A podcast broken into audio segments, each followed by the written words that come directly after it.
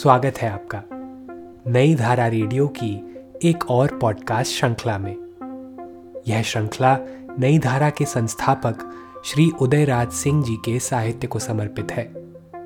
इस पॉडकास्ट में आप सुनेंगे उदयराज जी द्वारा लिखी कहानियां, संस्मरण व लेख। सुनना ना भूलें नई धारा रेडियो पर। सबको सन्मति दे भगवान। महात्मा गांधी का गुजरात, सरदार वल्लभ भाई पटेल का गुजरात और आदरणीय विठ्ठल भाई पटेल का गुजरात आज एक ऐसा अभागा राज्य बन गया है जिसकी शांति एवं समृद्धि के लिए हम केवल प्रार्थना ही कर सकते हैं। पिछले दिनों वहाँ हुए भयंकर भूकंप की त्रासदी से वह उबर भी नहीं पाया कि अब वह हिंदू मुस्लिम दंगे का शिकार हो गया। विश्व हिंदू परिषद द्वारा रचे गए शिला पूजन तथा भारत के अन्य राज्यों से कार सेवकों के अभियान के कारण हजारों जानों की आहुति देनी पड़ गई। गुजरात के दंगे में हिंदू मुसलमान दोनों को अपनी जानें गंवानी पड़ी। पूरे देश में इस कारण कोहराम मचा हुआ है और भविष्य अंधकारमय हो गया है। धर्माचार्यों और साधु समाज को कोई कैसे समझाए कि हर एक इंसान में एक ही आत्मा बसती है, फिर उसमें विभेद पैदा कर उसे आपस में लड़ाकर मारने से कौन फलता फूलता है। हमारे भगवान एक हैं, सबकी धमनियों में रक्त एक है, सबका स्वर्ग नरक एक है और शरीर छूटते ही विश्व के सभी प्राणी, सभी धर्मों के लोग एक ही लोक में जाते हैं। इसलिए तो महात्मा गांधी अपनी प्रार्थना सभा में नित्य गाया करते थे, अल्लाह ईश्वर तेरो नाम, सबको सन्मति दे भगवान। मंदिर मस्जिद को दो कर दे, ऐसी कोई दीवार नहीं। भारतवर्ष ऐसा प्राचीन देश जहाँ वेदों उपनिषदों की रचनाएं हुईं, वाल्मीकि एवं तुलसी जैसे संत पैदा हुए और सूफी संतों के यहाँ तो हिंदू तथा मुसलमान सभी जुटते थे और अजमेर शरीफ के निजामुद्दीन चिश्ती की दरगाह में हिंदू और मुसलमान दोनों ही चादर चढ़ाने जाते हैं। वैसे सभी धर्मों के प्रति आदर भाव प्रकट करने वाले पावन देश भारत में आज लोग कितनी बड़ी नासमझी के शिकार हो रहे हैं, इसे कोई क्या कहे क्या ना कहे। इस जुनून भरी त्रासद स्थितियों की क्या व्याख्या हो सकती है। अभी पिछले दिनों पटना की साहित्यिक संस्था समय संवाद ने राष्ट्रीय परिसंवाद का आयोजन किया, जिसका विषय था सांप्रदायिक हिंसा के खिलाफ साहित्यकारों एवं बुद्धिजीवियों की भूमिका। मुझसे उस परिसंवाद का उद्घाटन करवाया गया। वहाँ मैंने जो कुछ कहा वह मैं अपने पाठकों के बीच भी रखना चाहता हूँ, ताकि मेरे मनोभाव से मेरे पाठक परिचित हो सकें। परिसंवाद को संबोधित करते हुए मैंने कहा था, पिछले कुछ माह से गुजरात में सांप्रदायिक हिंसा का जो तांडव चल रहा है उसे देखते हुए इस देश के साहित्यकारों एवं बुद्धिजीवियों का चिंतित होना लाजमी है। भारत दुनिया का सबसे बड़ा लोकतांत्रिक देश है और धर्मनिरपेक्षता इसका प्राण तत्व है। ऐसे में यदि इस देश से धर्मनिरपेक्षता की छवि को क्षत विक्षत करने की कोशिश होगी तो उससे लोकतंत्र कमज़ोर होगा और देश में भारी अराजकता फैल जाएगी। दुनिया को शांति, सद्भाव, अहिंसा, करुणा और मैत्री का संदेश देने वाले महान देश भारत का सिर शर्म से झुक जाएगा। हमारा राष्ट्रीय गौरव खंडित होगा।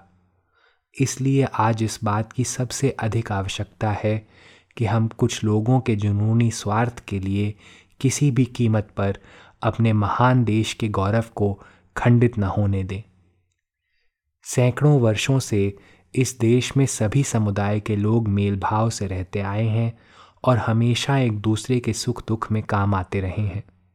भाषा, संस्कृति और भौगोलिक परिस्थितियों से सर्वथा भिन्न रहने के बावजूद सभी समुदायों में आश्चर्यजनक सद्भाव एवं राष्ट्रीयता की अटूट भावना रही है।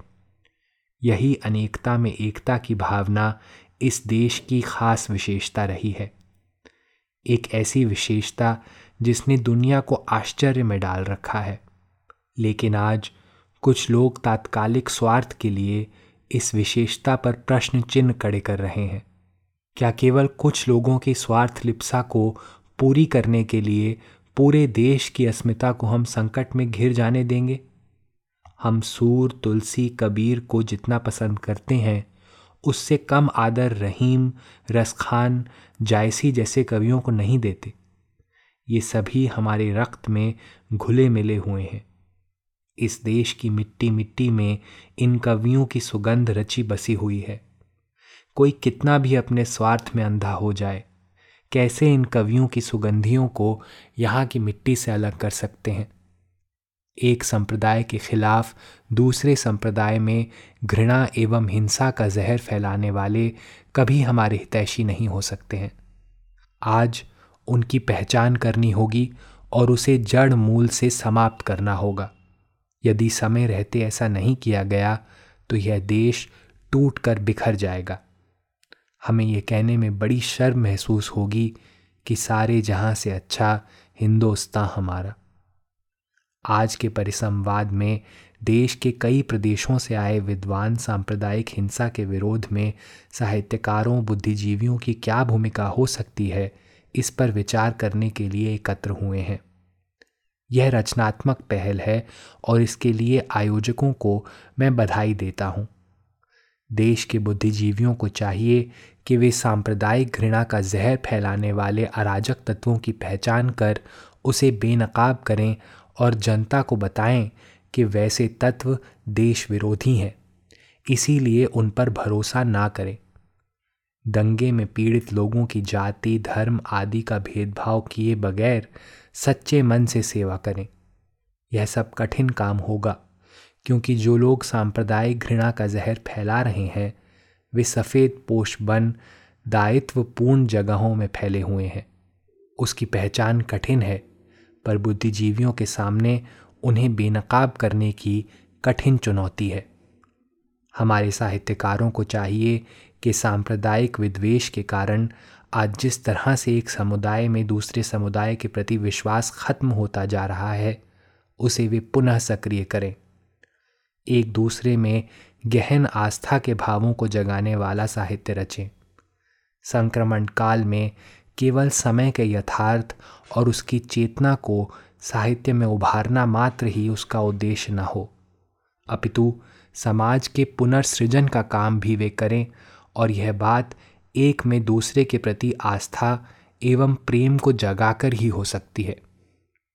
इतनी ही बातें उस दिन परिसंवाद को संबोधित करते हुए मैंने कही थीं और यही मैं अपने पाठकों से भी कहना चाहता हूँ। फिलवक्त गुजरात के दंगों में जितनी जानों की आहुतियाँ पड़ीं, उनके तथा उनके परिजनों के प्रति हम अपनी हार्दिक संवेदनाएं ही निवेदित कर सकते हैं। हम उनके इस भीषण दुख में सहभागी हैं और ईश्वर से प्रार्थना करते हैं कि ईश्वर अल्लाह तेरो नाम सबको सन्मति दे भगवान। लीजिए, इस अंक के साथ नई धारा अपने सफल जीवन के 53वें वर्ष में प्रवेश कर रही है। जब 1 अप्रैल 1950 के रामनवमी के दिन प्राय स्मरणीय आदरणीय राम वृक्ष बेनी पुरी ने नई धारा के प्रकाशन एवं व्यवस्था का पूरा भार मेरे कमज़ोर कंधों पर डाल दिया तो मुझे तब कई रातों तक नींद नहीं आई थी, यही सोचता कि हर माह नई धारा समय पर कैसे निकलेगी। इस भार को वाह करने की मुझ में क्षमता नहीं थी, मगर नई धारा अविरल गति से आज तक बहती रही। यह प्रभु की कृपा, हिंदी संसार के तमाम रचनाकारों के सहयोग तथा पाठकों के अपरिमित प्रेम से ही संभव हो सका है। आज मैं उन सबके प्रति अपना हार्दिक आभार व्यक्त करता हूँ। नई धारा परिवार के जो लेखक गोलोकवासी हो गए, उनकी स्मृति को प्रणाम करता हूँ तथा जो जीवित हैं उनके प्रति अपनी कृतज्ञता निवेदित करता हूँ। सुप्रसिद्ध हिंदी सेवी एवं नई धारा के हितैषी महाकवि पंडित रामदयाल पांडे जी विगत दिनों अपना शरीर त्याग कर स्वर्गवासी हो गए। नई धारा परिवार की ओर से उनकी स्मृति को हार्दिक श्रद्धांजलि निवेदित करता हूँ। नई धारा को मैं अपना पुत्रवत प्रेम देता हूँ।